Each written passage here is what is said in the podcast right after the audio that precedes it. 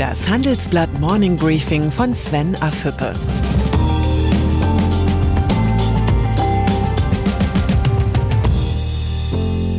Guten Morgen allerseits. Heute ist Montag, der 10. Februar. Und das sind heute unsere Themen. Heimliche CDU-Vorsitzende Angela Merkel. Wirtschaft kritisiert FDP. Daimler verschärft Sparkurs.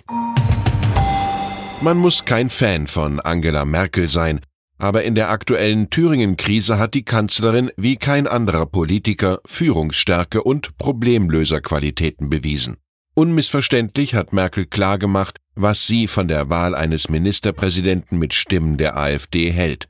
Unverzeihlicher Vorgang. Wie sich die Union gegenüber der rechtspopulistischen AfD verhalten soll. Keine Mehrheiten mit Hilfe der AfD. Und, was jetzt zu tun ist, einen neuen Ministerpräsidenten wählen. Die Kanzlerin hat nicht nur weiteren Schaden vom politischen System in Deutschland und von der CDU abgewendet, sondern auch noch den aufgebrachten Koalitionspartner SPD beruhigt. Viele in der CDU wünschen sich ein Ende der Merkel-Ära, aber irgendwie kann die CDU in dieser Verfassung nicht ohne Merkel. Thomas Kemmerich, Thüringens FDP-Ministerpräsident, ist mittlerweile von seinem Amt zurückgetreten doch wie in dem ostdeutschen Bundesland stabile Verhältnisse geschaffen werden sollten, ist unklar. Stattdessen hat die Linkspartei nach CDU und FDP offenbar nun auch die Lust auf Selbstbeschädigung entdeckt. So fordert Landeschefin Susanne Henning-Welsow, die CDU soll eine erneute Kandidatur von Ex-Ministerpräsident Bodo Ramelow unterstützen. Schließlich hat Rot-Rot-Grün ohne Stimmen von CDU oder FDP keine Mehrheit, nur mit Zwang lässt sich nach diesem Wahldesaster kaum etwas erreichen. Gefragt sind jetzt neue Ideen und neue Köpfe. Der kurze Pakt mit der AfD hat die FDP nachhaltig erschüttert. Zwar hat Parteichef Christian Lindner öffentlich Selbstkritik geübt und die Vertrauensfrage im Parteivorstand überstanden, doch bei den eigenen Wählern kocht die Stimmung. In einer Umfrage des Meinungsforschungsinstituts Forsa hat sich die Zustimmung zur Bundes-FDP auf 5 Prozent halbiert. Die Erkenntnis bei den FDP-Anhängern funktionieren die demokratischen Reflexe. Auch Unternehmer reagieren mit Unverständnis und Frust. Die FDP habe sich in Thüringen blauäugig aufs Kreuz legen lassen. Das sagt Ulrich Dietz, Gründer des IT-Dienstleisters GFT und Vizepräsident des Digitalverbandes Bitkom. Martin Kind vom gleichnamigen Hörgerätehersteller sagt, das Verhalten der FDP im Thüringer Landtag sei politisch vollumfänglich abzulehnen.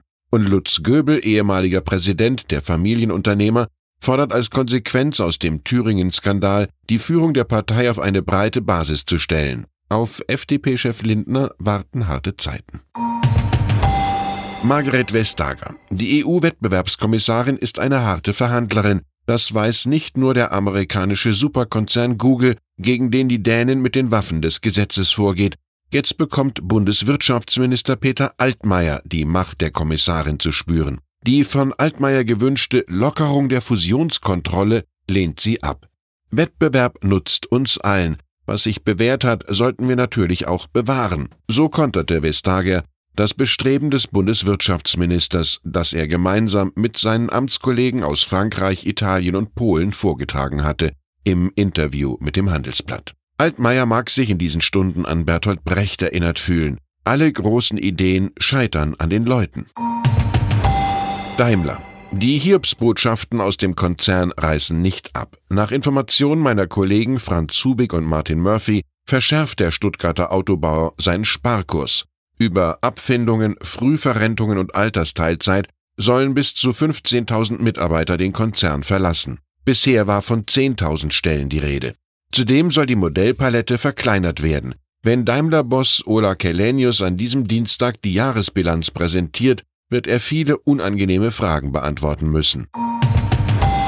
Nach drei Gewinnwarnungen innerhalb kurzer Zeit und dem Einbruch des Aktienkurses von mehr als 20 Prozent ist die Stimmung bei Investoren an einem neuen Tiefpunkt angekommen. Noch fordert niemand einen Wechsel an der Spitze des Daimler-Konzerns, doch die Geduld mit dem Nachfolger von Langzeitboss Dieter Zetsche dürfte bald aufgebraucht sein, wenn Kelenius nicht in absehbarer Zeit nachhaltige Erfolge vorweisen kann. Der Schwede muss endlich zeigen, dass das Daimler-Versprechen das Beste oder nichts nicht zur Phrase verkommt. Was haben die TV-Moderatorin Nina Ruge, der Multi-Aufsichtsrat Wolfgang Reitzle, Top-Investor Alexander Dibelius und Douglas-Chefin Tina Müller gemeinsam? Sie glauben an das geheimnisvolle Start-up Tomorrow Labs. Tomorrow Labs hat erfolgreiche Anti-Aging-Produkte entwickelt und den dahinter funkelnden Milliardenmarkt.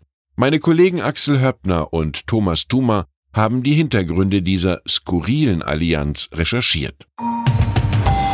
Und dann ist da noch das Sturmtief Sabine, das in Deutschland für Verkehrschaos und erhebliche Schäden gesorgt hat.